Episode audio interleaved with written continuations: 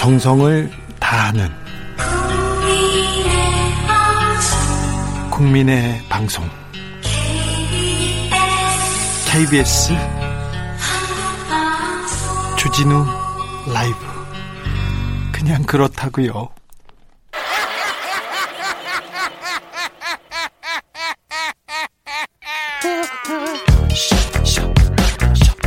팔로 뛰는 기자, 탐구하는 기자, 세상의 질문을 마구 던지는 기자, 기자가 본 오늘의 세상, 기자들의 수다. 라이브 기자실을 찾은 오늘의 기자는 미디어 오늘 정철훈 기자입니다. 안녕하세요. 네, 안녕하세요. 잘 지내셨어요? 예, 잘 지내려고 노력하고 있습니다. 그렇죠. 요새 네. 뭐 네. 쉽지 않습니다. 지난주 이 시간에 언론사의 기사형 광고 얘기했습니다. 정철은 기자하고 방송사의 광고성 의학 의학 정보 프로그램 이야기했었는데요. 예전 의학 의학 전문 기자를 의학 기자라고 한다면서 옛날 얘기를 했습니다. 그러면서 SBS 의학 전문 기자 이렇게 사례를 언급했습니다. 제가 말씀드린 기자는 오래전 기자고 전직 기자인데요. 음, 현직에 기- 계신 분이 아닙니다. 근데 제 표현이 약간 오해가 있었습니다. 오해 없으시길 바랍니다. 아, 이 SBS 지금 의학 전문 기자 기사 제가 찾아봐서 읽는 그런 기사인데 기자님인데 좀 예, 기사 잘 쓰시는 분이죠. 네, 네. 예. 제가 가족들한테 특별히 좀 미안하게 생각합니다. 아, 오늘도 저의 반성 부족함을 반성하고 자책합니다. 좀 더 나아지겠습니다. 좀 더 열심히 하겠습니다. 죄송합니다. 넘어가겠습니다. 이번 주에 기자들의 수다는 어떤 내용입니까? 예, 지금 모든 게 지금 코로나 19에 쏠리고 있는데 언론사도 지금 뭐 폭탄 맞았습니다. 네, 기자들도 뭐 자가격리하는 분들 많습니다. 예, 뭐 저희도 어제부터 재택근무하고 있고요. 그래요? 예. 무슨 문제가 있어서는 아니죠? 아니요. 지금 모든 언론사들이 웬만하면 자- 재택근무로 아니 기자가 있어요. 취재를 해야지 어떻게 재택근무를 해요? 이게 참 아이러니한데 갈 데가 없습니다. 갈 데가 없어요. 예, 기자회견, 뭐 토론회 다 취소되고 예. 지금 국회 같은 경우도 예. 그 소통관 기자회견장이나 프레스 라운지 좌석을 축소 운영하기 시작했거든요. 예. 그래서 다 갈 수가 없어요. 큰 언론사도 다 재택근무하고 그렇습니까? 예, 대다수 종합일간지 지금 전면 재택근무 권고한 상태고요. MBC는 18일, SBS는 19일부터 필수 인력 필수, 필수 인력을 제외한 전 직원 대상으로 지금 재택근무 시행 중입니다. 네. 기자들은 또 바깥에 안 나가고 집에서 음, 네. 노는 기자들 많을 것 같은데. 뭐 그럴 수도 있죠. 네. 뭐 저, 저는 아니고요. 네. 그 청와대 춘추관의 경우도 이제 뭐 청와대가 뚫리면 안 되니까요. 네. 청와대 출입 기자들한테 어, 이, 춘추관 이동 시 마스크 착용 필수 그리고 타, 타 정부 부처 출입해서 취재 불가 뭐 그리고 약속이나 사적 모임 취소 이런 것들을 지금 협조 구한 상태고요. 예. 어, 얼마 전에 CBS가 이 자사 기자의 코로나19 확진 때문에 언론사 최초로 지금 정규 방송이 중단되는 사태도 있었는데 중단됐는데 하루 만에 이렇게 또 예, 속개했더라고요. 뭐 다행 다행이었는데요. 하루 만에 이렇게 속개해도 되는 겁니까? 뭐 그 관련자들이 다 음성이 나왔으니까요. 예. 뭐 할 수 있지 않았나 싶은데 예, 특히 KBS 같은 경우는 또 공영방송사고 예. 절대 뚫리면 안 되는 방송사이기 여기는 때문에 진짜 조심해야 예, 됩니다. 특별히 조심해야 될 것. 각별히 조심하고 있습니다. 그런데 예. 어, 네. 아무튼 이번 주 그리고 다음 주까지 여러분도 조심하셔야 됩니다. 아, 코로나 상황인데 정광훈 목사가 언론계에서도 가장 핫한 인물입니다. 예, 굉장히 핫한데 지금 정광훈 목사의 입장을 또 조중동이 실어주면서 이게 또 핫한 이슈입니다. 언론에. 그러 그러게요. 예, 어제였는데 조선중앙동아일보가 8월 20일자 신문 전면 광고로 이 사랑제일교회 및 정광훈 목사 대국민 입장문을 실었습니다. 싫었더라고요. 조중동에만 나왔습니까? 보통은 문화일보까지 내는데 이번에 아니었죠. 아, 저희가 확인한 건 조중동인데요. 예. 이 방역 지침을 위반하고 코로나19 확산에 책임이 있는 정광훈 목사의 입장을 이 유력 일간지들이 광고를 통해 대변했다 이런 비판을 받았습니다. 아니 광고를 내고 대변을 할 수는 있는데 예. 그 내용이 조금 그 내용이 예. 좀 사실과 거리가 멀다 이런 얘기가 있어요. 그래서 예, 비판이 나오는 거 아닙니까? 예, 조선일보랑 중앙일보는 32면에, 동아일보는 30면에 전면 광고 실었는데 이게 어, 조선일보의 경우 면을 지정하고 이제 의견 광고를 낼 때 9,900만 원이라고 하고요. 화면에 예. 면을 미지정했을 때는 6,600만 원으로 알려져 있는데 네. 그러니까 그 지면이 거의 한 1억 정도라고 보시면 됩니다. 네. 아이고, 네. 근데 이게 그 어느 정도 공신력 있는 신문사인데 돈 준다고 다 싫으면 그게 언론사라고 할 수는 없죠. 그렇죠. 어쨌든 이 의견 광고가 좀 논란이 되고 있는데 이 정광훈 쪽에서 이런 주장을 합니다. 의견 광고에서 정부가 사랑제일교회와 광화문 집회 참여단체 참여 일반 국민을 상대로 이 무한대로 검사를 강요해 확진자 수를 확대가고 있다 이런 주장을 하면서 아니 이분들은 검사를 해야죠. 그런데요. 예, 방역 당국 지침상 접촉자가 아닌 국민을 상대로 한 명단 제출 강요, 검사 강요, 격리 강요는 직권 남용이며 불법 감금이다 이런 주장을 합니다. 불법 불법, 불법 감금. 까지 네, 나왔습니다. 예. 네. 어, 지금 사랑제일교회 입장에서는 이 조중동이 네. 이 영향력 있는 이 신문사들이 우리 광고를 받아줬다 이렇게 선전을 할 수 있는 상황 이고요. 예. 일단은 의견 광고에 대한 적절한 필터링이 필요하지 않나 이번 사례를 통해서 그런 예. 이야기들을 좀 나, 이야기들이 나오고 있습니다. 그렇습니다. 매체의 공신력을 돈 주고 이용 사서 이용하는 셈인데요. 어, 이게 안타깝지만 법리적으로는 좀 책임을 묻기 어렵다고 합니다. 신문사에게. 그래요? 예. 그리고 이제 좀 더 문제가 되는 부분은 어, 조중동의 경우는 지난 14일자 지면에서도 이8.15 광화문 집회 참가를 독려하는 광고를 싣기도 했어요. 14일도 그렇고요. 8월 예. 15일 광복절 예. 집회에 나, 그, 동원하는 예. 그 광고가 그 전에 계속 실렸습니다. 음, 조중동 문화일보 음, 음. 계속해서, 아, 코로나가 확산되는 상황인데 광화문으로 나서라는 광고를 계속 내서, 아, 이 언론도 문제, 이 책임, 책임에서 그 벗어날 수 없다는 생각을 저는 계속 해왔고요. 그런 문제 예. 제기를 했었는데, 예, 예. 네 결국 그렇게 됐지 않습니까? 그러니까 대규모 집회가 예고된 상황이었다면 이런 식의 대유행, 2차 대유행도 어느 정도 예견할 수 있는 국면이었는데 국민들 누구나 걱정하고 예. 우려했는데 예. 조중동에서 계속해서 광고를 갖다 그냥 실었어요. 광화문에 나가라 이런 광고를요. 음, 그래서 이런 부분들은 사실 뭐 한국 신문윤리위원회나 이런 데서 좀 나서줘야 되지 않나라는 생각도 좀 드는데요. 안 나섰죠? 네, 안 나섰죠, 그분들. 그 오늘 더불어민주당에서 강한 성토의 목소리가 나왔습니다. 그래요? 뭐라고 했습니까? 이 박광원 민주당 최고위원이 이제 이런 말을 했습니다. 대표적인 유력 일간지에 정광훈 목사의 전면 광고가 실렸다. 이 국가적 위기 상황에서 버젓이 허위 조작 정보를 광고로 내보내는 행태에 인내의 한계를 느낀다. 언론의 신뢰에도 결코 대우, 도움이 되지 않을 것이다. 이렇게 비판을 했습니다. 그러면 돈 주면 다 광고 실어주고 그러면 예. 어 그리고 허위 사실이 분명한데도 그걸 광고로 내고 돈 예. 때문이라면 이게 또 예. 언론의 존재 이유에 대해서도 다시 한번 생각해 보게 합니다. 예, 지금 이 요게 이제 그 입장문을 인쇄를 해왔는데 네. 이게 되게 긴 내용인데 이걸 일일이 다 읽을 수는 없을 것 같고요. 예. 이 내용을 이제 팩트 체크한 언론사들이 또 있어요. 예. 사실과 예. 다르다고. 미디어 오늘 했죠? 뭐 JTBC도 하고 뭐 저희도 하고 여러 군데서 했는데 네.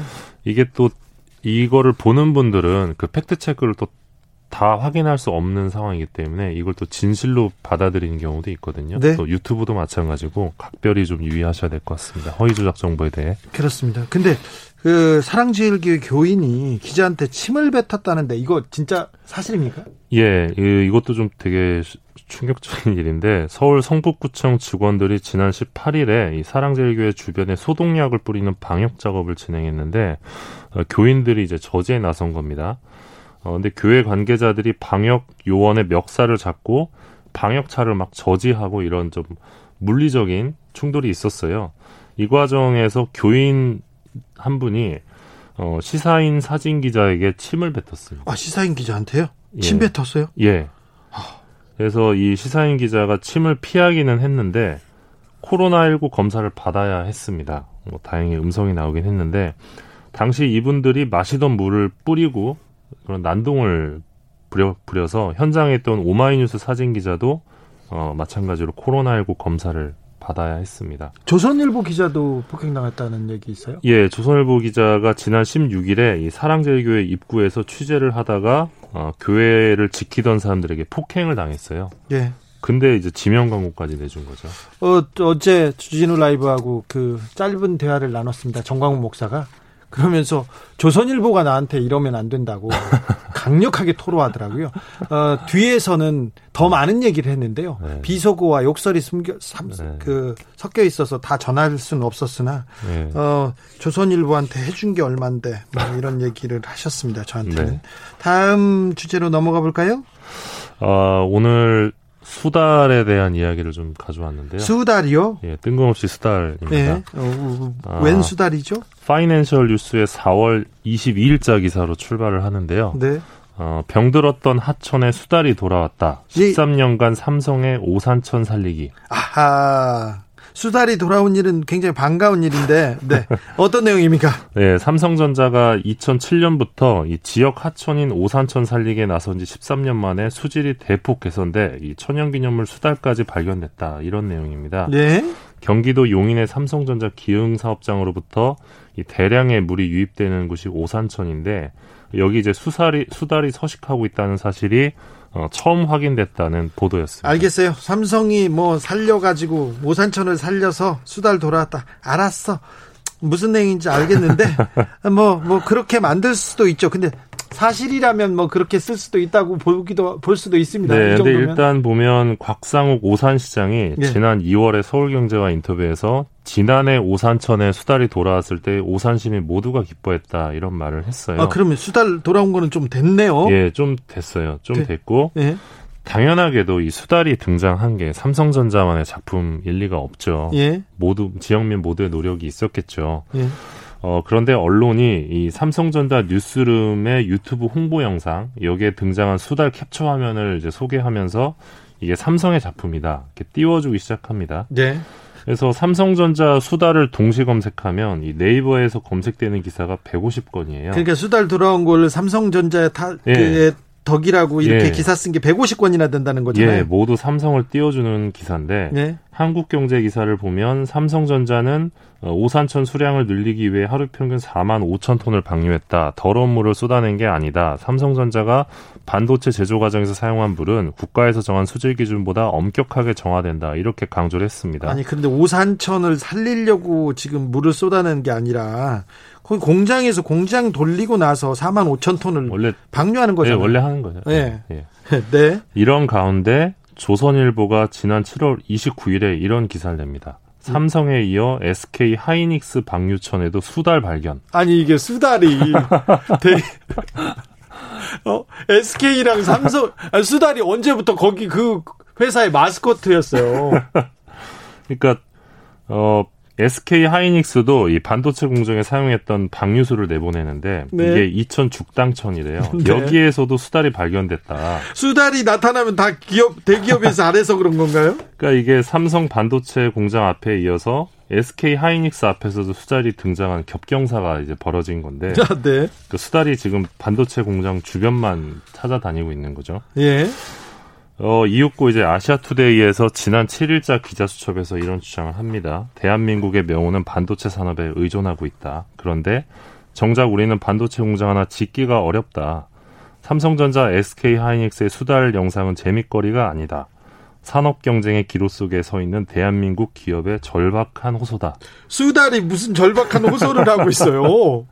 수달이 호소한다고? 아, 나 참, 네. 아, 대단한, 대단한 창의력입니다. 그러니까 또 뭐라고 합니까?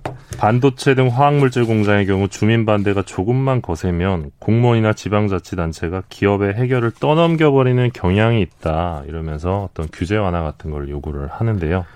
아, 수달에서 규제, 규제 완화까지 왔습니까? 어, 그래서 수달을 통해 드러난 이런 보도 행태가 삼성의 기운 언론의 전형을 보여준다는 생각이 들었는데요. 아, 그러네요. 이 아시겠지만 삼성전자 기흥 사업장에서 일했던 반도체 노동자 황유미 씨가 젊은 나이에 급성 백혈병으로 사망한 사건이 있었습니다. 네. 2007년이었는데요. 이후에 이 반도체 노동자들의 희귀암 사례가 쏟아졌는데 삼성이 끝까지 책임을 인정하지 않으려 했고 이 많은 언론이 노동자의 눈물을 외면한 바 있습니다. 아, 결국 삼성이 공장 안의 직업병 문제를 공장 밖에 있는 수달로 세탁하려 했다 이런 비판을 피하기 힘들어 보인다는 생각이 드는데요. 어, 지난 4월 21일에 황유미 씨가 숨진 지 13년 만에 어, 그녀의 아버지 황상기 씨가 삼성 쪽으로부터 첫 개별 사과 편지를 받았습니다. 첫? 예. 어, 근데 황상기 씨가 한겨레에 이런 말을 했는데요. 어, 사과한다고 했는데 어떤 유해인자 때문인지 그 성분과 노동자 사망과의 인과관계가 무엇인지 산업안전관리 소홀 책임자에 대한 처벌은 어떤 것인지 구체적인 언급이 없었다. 사과의 진정성이 부족 부족하다고 아쉬워했습니다. 네. 그런데 어, 유미 씨가 일했던 기흥 공장 주변에서 이 수달이 발견됐다는 기사가 어, 황상기 씨가 편지를 받은 다음 날인 4월 22일 날 처음 아, 등장했는데요. 이런 기사는 준비했다 한 번에 쏟아내니까 이거는 기사를 밀어내기 위해서 수달을 이용했다 이런 의혹을 이런 의심을 받기 충분하네요. 네, 저는 그렇게 생각하지 않습니다. 네. 삼성 같은 인류 기업이 네. 기사 밀어내기를 위해 수달을 이용할 리가 없기 때문입니다. 네, 우연이겠죠? 네, 저는 네. 우연이라고 생각합니다. 네, 그러 알겠어요. 네, 알겠어. 난 그렇게 인정해 줄게. 네. 네, 아무튼 이게 뭐 죄 없는 수달을 더 이상 이용하지 않았으면 좋겠는데요. 네. 수달의 등장만으로 반도체 공장의 직업병 문제가 끝난 것처럼 언론이 띄워주는 거는 비약을 넘어 왜곡이 아닐까라는 생각이 듭니다. 네. 그리고 참고로 수달이 전북 전주 도심에서 발견되기도 하고요. 예. 부산 금정구 이마트 부근 하천에서 목격되기도 하고 이게 예. 수달이 천연기념물이긴 한데 이급수 상급소에서도 산대요. 네, 아무튼 거기에 반도체 공장 지어야 되겠나 그런 얘기도 또 하겠네요. 참 네. 아, 안재영 님이 삼성은 대단한 기업인데 왜 이렇게 관련 기사만 보면 대단히 부끄러워지죠 합니다. 그렇죠. 대단한 기업은 맞습니다. 어, 국민을 어, 우리나라를 대표하는 기업인데 음. 관련 기사는 조금 부끄럽습니다. 네. 네. 어, 56 5867님 문자 있는데 주 기자님 강변북로 꽉 막혀서 거북이 운행하고 있습니다. 쉬 참고 하는데 쉬 참고 있는데 하필 이때 쉬라는 노래를 쓰시다니 어쩔 겁니까? 너무합니다. 차를 세울 수도 없고 네. 죄송합니다. 8271님 우픈 현실 어린 조카는 마스크 안 만지면 써야 하는 줄 알고 울고불고 강아지는 마스크만 만지면 산책하는 줄 알고 좋아서 방방 뛰네요. 네, 현실이 그렇습니다. 자, 그리고 마지막으로 마지막으로 예. 기자들이 가장 영향력 있는 언론사로 조선일보를 뽑았네요. 예. 어, 한국 기자협회가 최근 한길리 서치에 의뢰해서 이 114곳 언론사 653명의 기자협회 소속 기자들 대상으로 여론조사를 했는데요. 어, 가장 영향력 있는 언론사 문항에 조선일보가 어, 32.5%의 응답으로 그, 1위. 이게 맞습니까? 이 조사 결과가 맞아요? 기자들이 이렇게 꼽은 거죠. 기자들이요? 기자들이. 네. 네. 그리고 KBS가 14.8%로 2위, 연합 18.4%로 연합뉴스가 11%로 3위를 기록했습니다. 네. 어, 지난해 같은 조사에서 29.6%로 영향력 1위였던 JTBC는 이번 조사에서 8.2%로 4위로 크게 하락했고 1년 만에 뭐 20% 넘게 떨어졌네요. 예, 아마 손석희 대표이사가 메인 뉴스 앵커에서 물러난 게 좀 적지 않은 영향을 준 것으로 보이고요. 조선일보가 이렇게 영향력이 있다고 생각하나요, 기자들이? 지난해 조사보다 9.3% 포인트가 올랐습니다. 굉장히 많이 올랐습니다. 예. 어떻게 보세요?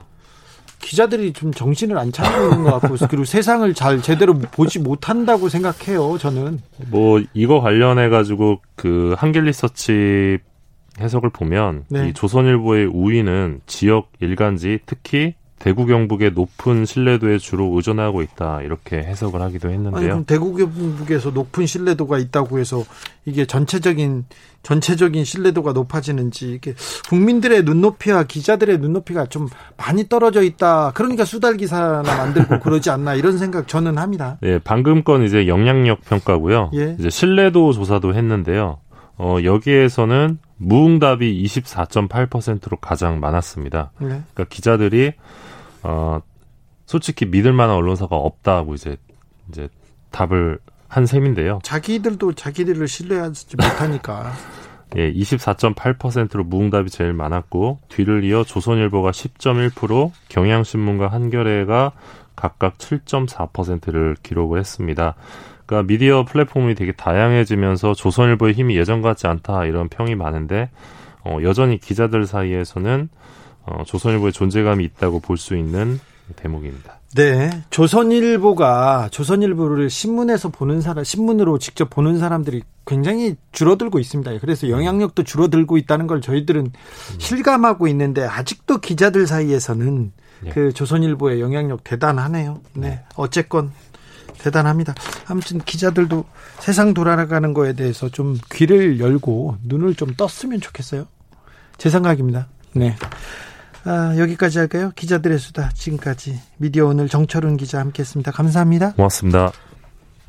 9990님, 전, 전북 정읍도 수달이 몇 년 전부터 나타났습니다. 삼성전자는 없습니다. 여기는 이봉민님, 수재민들 도울 수 있는 방법 좀 알려주세요. 곡성에선가 수재민들 중에 확진자 나와서 다들 하는 수 없이 곰팡이 핀 집으로 돌아가서 생활하신다는데 KBS에서 수해 극복 우리 함께 캠페인을 진행 중입니다. ARS 060-701-1004 한 통에 3,000원입니다. 문자는 샵 00, 95. 한 건에 2,000원으로 수재민들에게 힘을 줄 수 있습니다. 도우실 수 있습니다. 라디오 정보센터로 가겠습니다. 정한나 씨.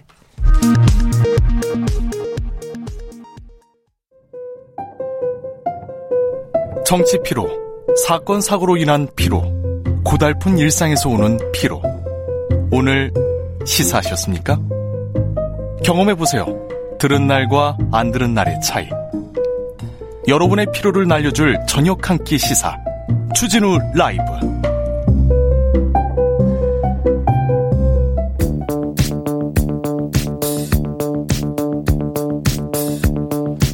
대한민국 정치의 새로운 100년을 준비한다. 21세기형 국회 싱크탱크 정치연구소 영앤영.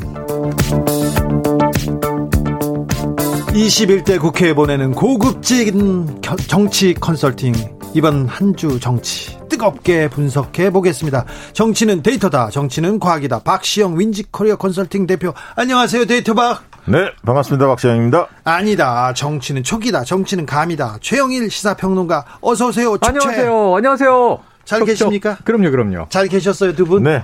안녕하세요. 네. 아, 주변은 뭐 별 피해 없고요. 네, 다행히. 다행히. 아유, 너무너무 걱정이 큽니다. 사실. 코, 로나가 이제는 코로나가 이 바로 옆에 있구나라는 네. 게 느껴지는 게 방송가가 이번 주에 장난 아니었잖아요. 네. 네. 그러니까 이제 방송국 갈 때마다 혹시 최근에 CBS 다녀오셨습니까 물어보고 네. 혹은 또 SBS 이 상암사 그러니까 지금 방송을 좀 줄이세요. 아, 그, 아니, 네. 그, 네. 네. 결론은 그겁니다. 아, 그러네요. 네, 결, 방송을 좀 줄이세요. 어, 심플하네요. 네. 이게 데이, 데이터박의 네. 특징이에요. 단칼에. 네, 단칼에. 지금 정도면 과학적으로 이 데이터면 좀 줄여야 된다 이거 네. 아닙니까? 네. 아, 너무 혹사예요. 네, 그렇습니다. 그래서 재벌 얘기도 나오고. 아니 하지만 네. 그래, 그럼에도 불구하고 음. 저희 지난주에 이 귀한 방송을 못 나오는 불찰을 저질렀잖아요. 그렇죠. 큰큰 큰 불찰이었어요. 그래서 저는 어, 속으로 너무 가슴 아파하면서 걱정했는데 윤희용 이 센터장 나오셨는데 네, 잘하셨어요. 근데 듣고 나서 안심이 되더라고요. 잘하셨는데 그래도 네. 최영희 평론가가 있어야 아, 저기는 내 자리 한상이 짝꿍인데 네. 아쉬웠습니다. 맞아요. 짝꿍 챙기는 데이터바가 오늘 점수 데이터 쌓아놓고 갑니다. 김상구님, 주 기자님 여기 부산 광안리 해수욕장인데요. 어. 코로나 때문에 사람들도 없고 썰렁하네요. 아이고. 이놈의 코로나 때문에 영업도 안 되고 삶이 힘드네요. 힘 좀 실어주세요, 주 기자님. 근데 힘내지, 힘, 힘, 힘, 힘, 힘. 예, 네. 그렇다. 제가 네. 사람이 늘어날 것 같지는 않은데. 그래도 거기. 주문을 아이고. 외워서 보냈습니다. 네. 김상구님한테. 아, 좋아요. 네. 아, 코로나 확산세 심상치 않은데요. 코로나 확산을 두고 정치권에서만 이게 또 니탄내탓 합니다. 네. 하나, 는 광화문 집회다. 이거 태극기 집회 때문에 그렇다. 정광훈 목사 어, 때문에 그렇다 이런 얘기하고 다른 네. 데는 네. 아, 방역 실패를 가지고 왜 특정 교단, 특정 목사를 가지고 하냐. 네네. 지금 갈리고 있어요. 어떻게 보십니까? 데이터 박. 네. 아, 정치권에서 공방할 만하죠. 음. 워낙 큰 사안이 벌어졌고 음. 국민 모두가 분노하고 있기 때문에 그러면 귀책 사회가 어디 있느냐 음. 가지고 논란은 벌어질 수밖에 네. 없습니다. 그런데 냉철히 따져보면 이것은 어, 정치권을 조금 떠나서 판단하면 국민 대다수가 이거는 진짜 분노하는 사안이거든요. 음. 어, 그렇기 때문에 이 분노의 지점이 뭔지를 정치권이 좀 잘 살펴야 하는데, 음. 어, 그런 측면에서 어떻게 보면 어, 민심의 바로 밑터인 여론조사의 음. 결과들을 보면 아하. 어디가 더 혼나고 있구나라고 네. 어, 우리가 가늠할 수가 있다. 이따 또 한번 소개를 네, 드리도록 네, 하겠습니다. 네. 데이터로 볼 수 있다. 음. 저는 어, 일단은 분노, 분노는 이제 저희 영역이죠. 그렇죠. 촉과 감의 영역이니까. 네. 저는 방송할 때마다 너무 화가 나요. 음. 제가 그걸 억누르느라고 요새 너무 힘들어요. 막 네. 속병이 날 것 같아요. 음. 뭐냐면 어떻게 저럴 수가 있지?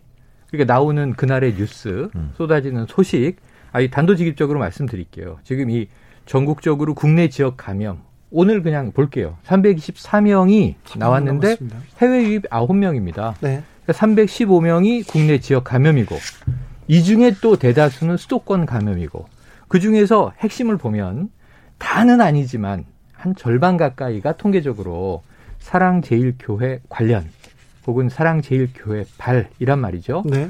근데 이게 전 여야가 싸우는 이유는 납득되지 않는다. 이걸 왜 싸워요? 자, 방역 실패다. 지금 전시잖아요. 지금 전시 선언을 한 지가 이미 8개월이 됐는데 그럼 힘을 합쳐서 적과 싸워야 되는데 여기서 적은 바이러스예요. 음. 근데 이 바이러스는 사람을 타고 다녀요. 음. 그래서 우리가 스스로 몸조심을 하자고 지금 약속하고 반년이 지난 거예요.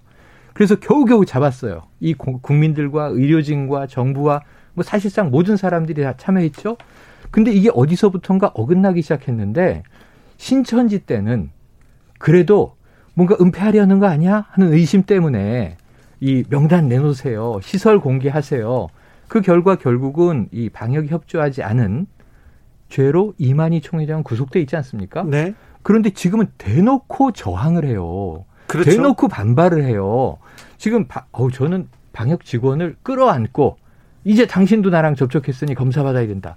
이분들 음성 나왔지만 두 주 자가격리입니다. 테러예요. 테러예요. 뭐 구속 수사예요. 그리고 이것은 음. 지금 방역의 그 모자란 일손을 두 주 동안 그냥 팔을 묶어 놓은 거예요. 이런 행위를 공공연히 하고 도주.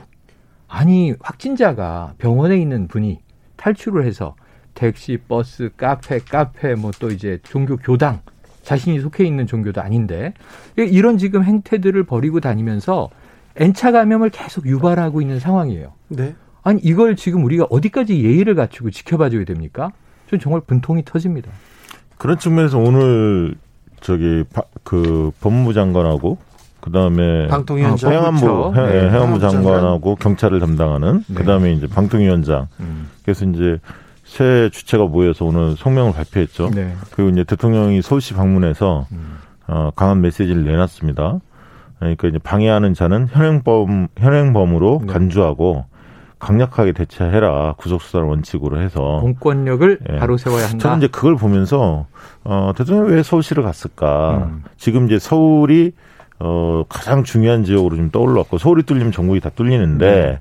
공교롭게 이제 서울시장이 음. 권한대행 아닙니까? 박원순 음. 시장이 그렇게 되면서 근데 지난번 신천지 뭐 이렇게 터질 때는 이재명 지사나 박원순 시장이 굉장히 강력하게 대응을 했거든요. 네. 근데 이제 어제 그 사랑제일교회를 갔는데 음. 교인 명단 내라 하는데 물리력으로 막 저지하고 어. 변호사가 말도 안 되는 주장하면서 구속영장 가져와라 막 이런 식으로 어, 핑계를 댔단 말이에요. 압수수색 네. 영장.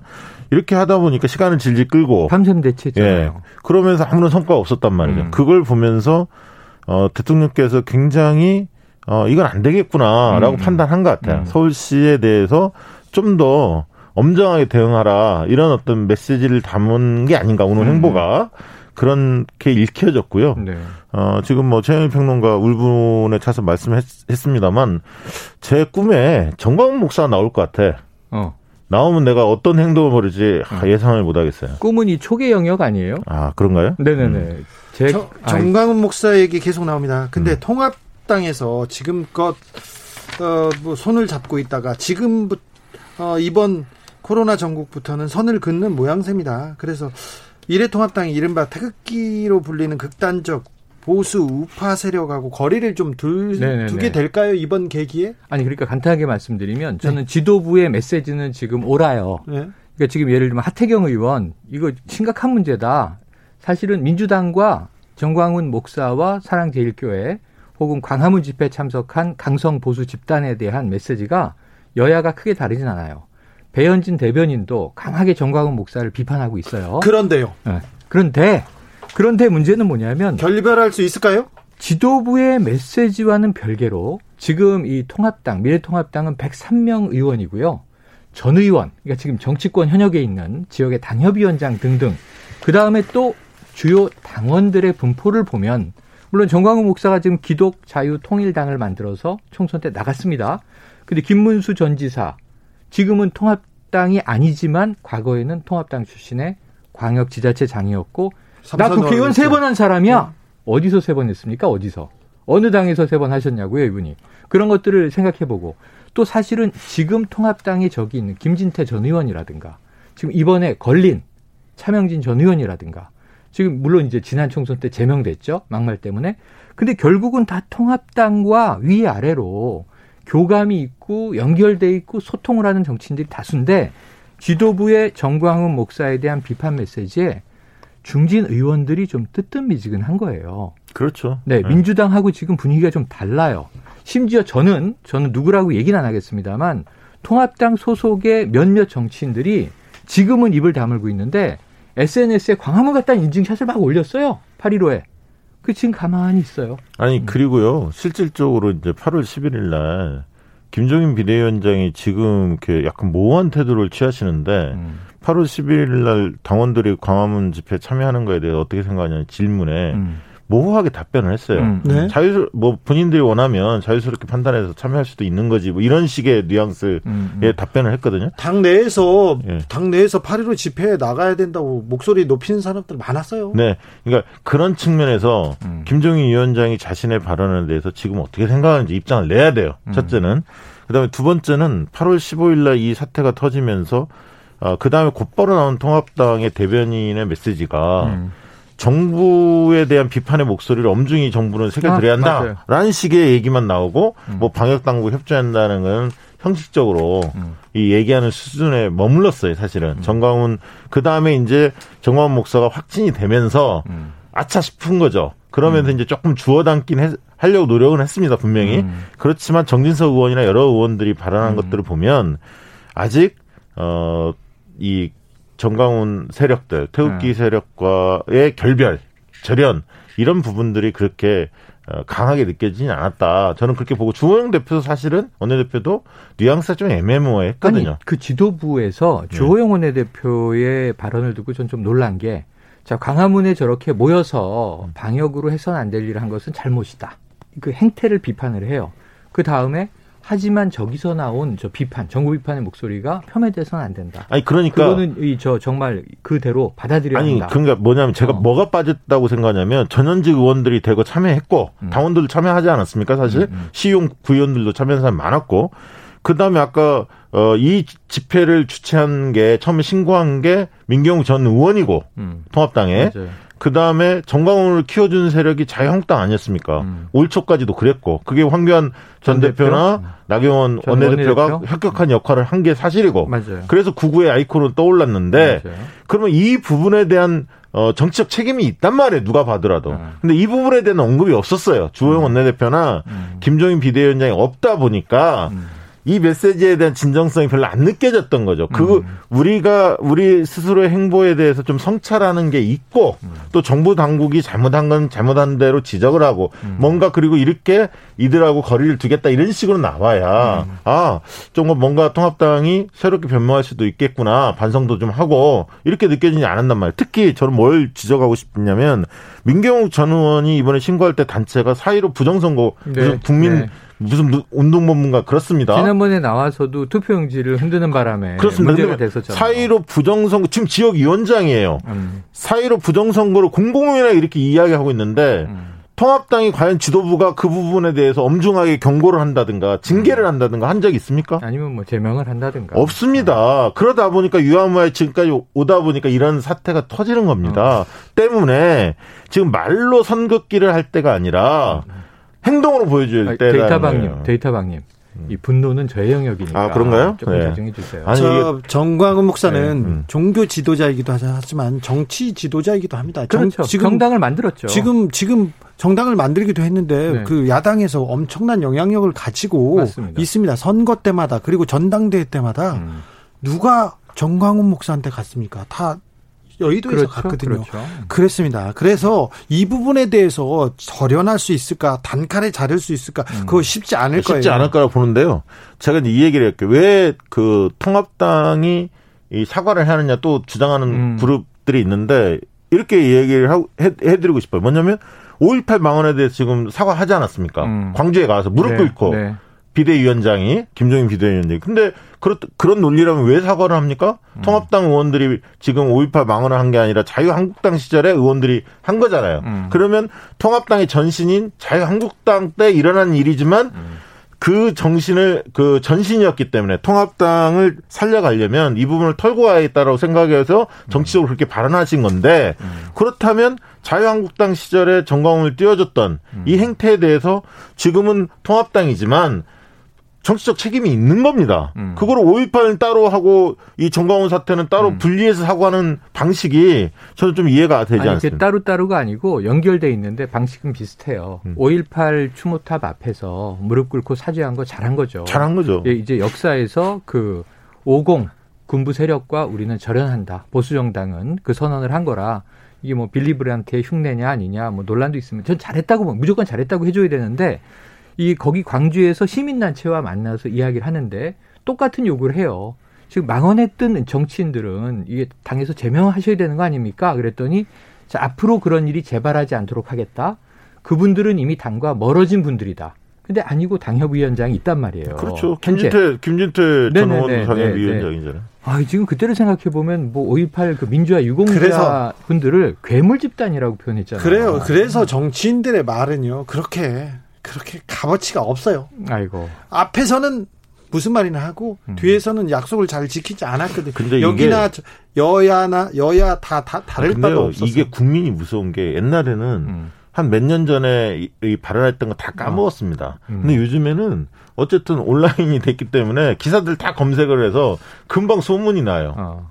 그래서 말 조심해야 그랬는데 그때는 지금은 점점점 그렇습니다. 8.15 집회 이후에 코로나가 재확산되면서 국정 지지도 정당 지지율 출렁거리고 어, 있습니다. 자세한 내용으로 들어가겠습니다. 네. 잠시 교통 정보 듣고 아이고. 그럴 줄 알았습니다. 네. 김민희 씨. 테이크아웃 시사 나왔습니다. 오늘도 하나 챙겨가세요. 주진우 라이브. 동그라미 비읍 동그라미님이 생업 생활 목숨 위협하는 코로나 테러 이렇게 얘기하셨습니다. 써니심님은 최근에 좀 우리가 느슨하긴 했어요. 우리 모두 끝까지 조심합시다. 굉장히 잘하셨어요. 그런데 더 더 조심하셔야 됩니다. 더 잘해야 됩니다. 우리가 0128님은 주진으로 삼행시 보내주셨습니다. 어. 주 주제 넘지만 극우 기독교인들에게 묻습니다. 진 진짜 하느님을 믿습니까?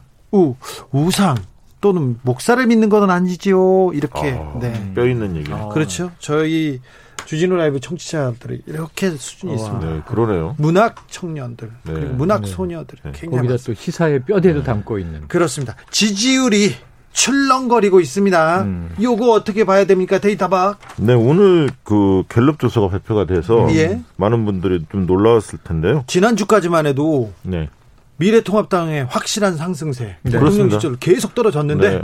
부동산이나 여러 악재들이 많았죠. 음. 네. 기상재해도 있었고 그랬는데 대통령 지지도가 47%가 나왔어요. 오. 긍정평가가. 네. 부정평가는 45%로 나왔고요. 긍정이 부정을 앞질렀습니다. 그렇습니다. 어느 쪽도 아니다. 이게 이제 4% 모름 무응답 4% 이렇게 음. 조사가 됐는데요. 어, 일주일 전 대비해서 긍정평가는 약 8%포인트가 어, 증가한 것으로 그렇게 나왔고요. 주로 어느 층에서 좀 올랐는지 봤더니 어, 최근에 이제 흔들렸던 30대, 음. 그다음에 젊은 여성, 음. 그리고 진보층 음. 이 층들이 대개는 현 정권의 주축이었습니다. 음. 지지 음. 지지세의 주축이었는데 이들이 다시 좀 재결집을 하는 게 아닌가 이런 어떤 생각이 들었고요. 이유는 그런 거죠. 일단은 지금 코로나 재확산이 이루어지면서 대통령을 중심으로 좀 결집하는 결집 음. 효과가 드러났다고 보고요.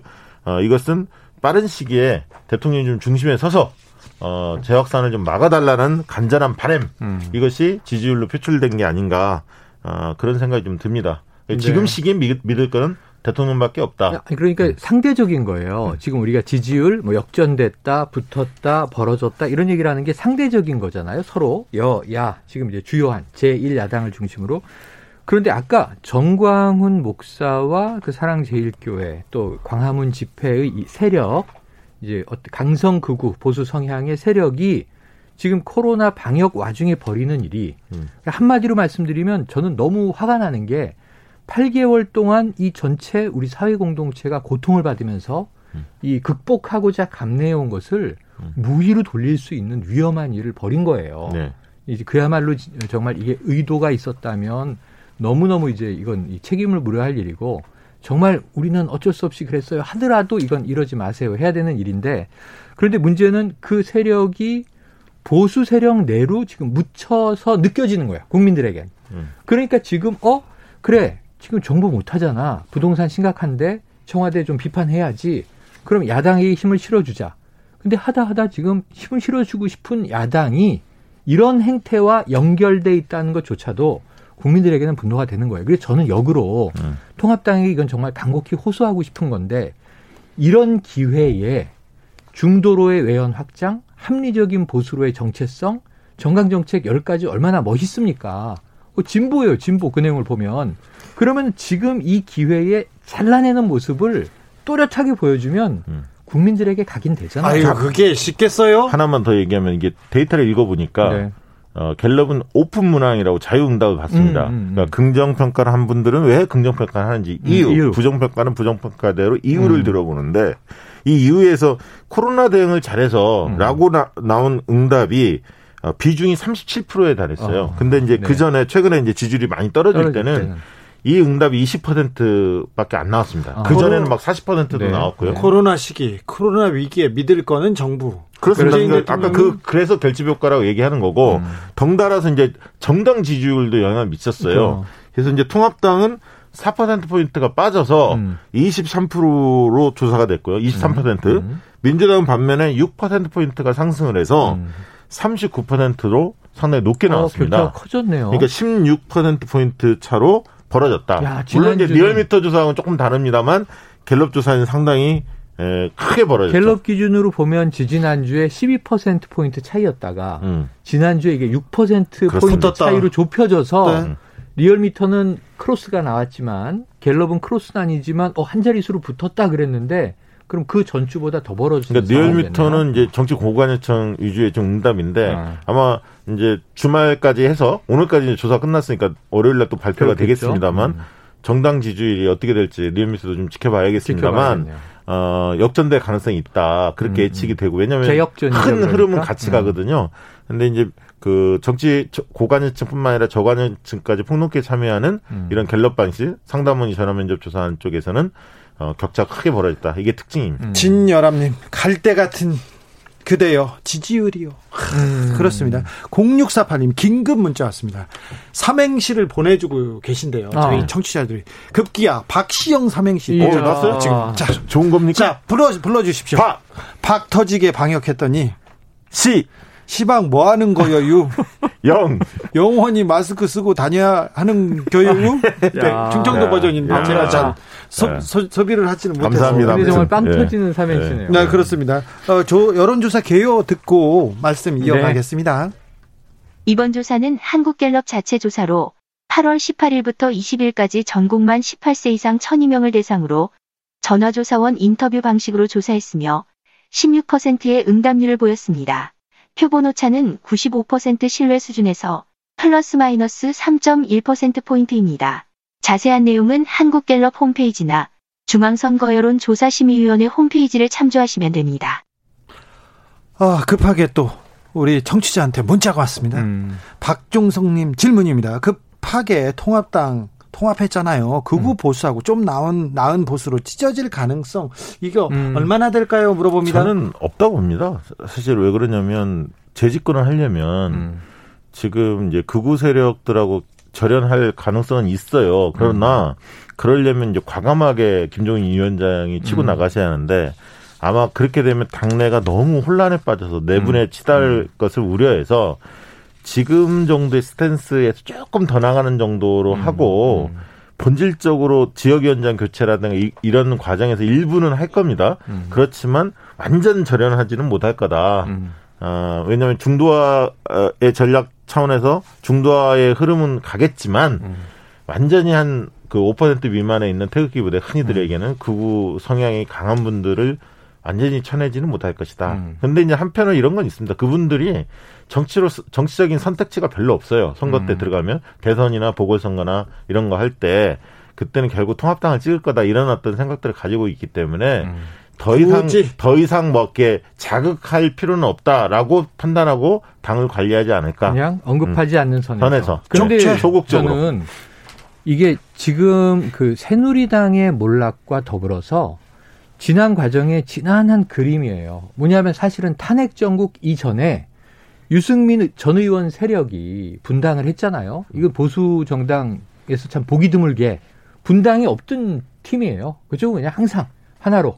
다만 누가 이제 주도권을 잡느냐 엎치락뒤치락인데 이때는 정말 우리가 책임을 지고 새로운 합리적 보수 정당 만들겠다 해서 바른 정당으로 시작했는데 얼마나 광야의 역사가 벌어져요. 돌고 돌아서. 네. 그러다가 그러다가 지난 총선 전엔 할 수 없이 황교안 대표에게 네. 어찌 보면 백기투항을 해서 네. 쑥 들어와 버리는 상황이 됐어요. 네. 그동안의 고생이 참 무색할 정도로. 네.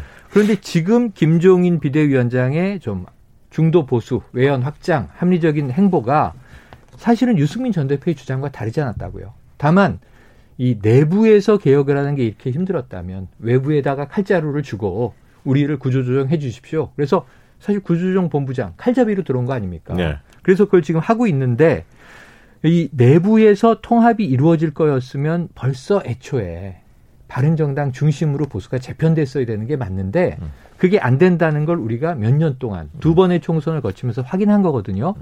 그래서 저는 내부에서 정말 절반 정도의 보수라고 부르기도 좀 부족한 음. 수구 세력을 잘라낼 각오를 하지 않으면 안 되는 일인데 네. 결국은 표 싸움을 해야 되는 선거에서 그 황교안 대표도 그걸 못한 거 아니에요 결국은. 그런데 해야 돼요. 어. 그러니까 지금 어, 좌클릭 중도화 전략을 추구하고 있는데 음. 여기에 이 과정에서 진정성을 확보하는 게 굉장히 중요한데 음.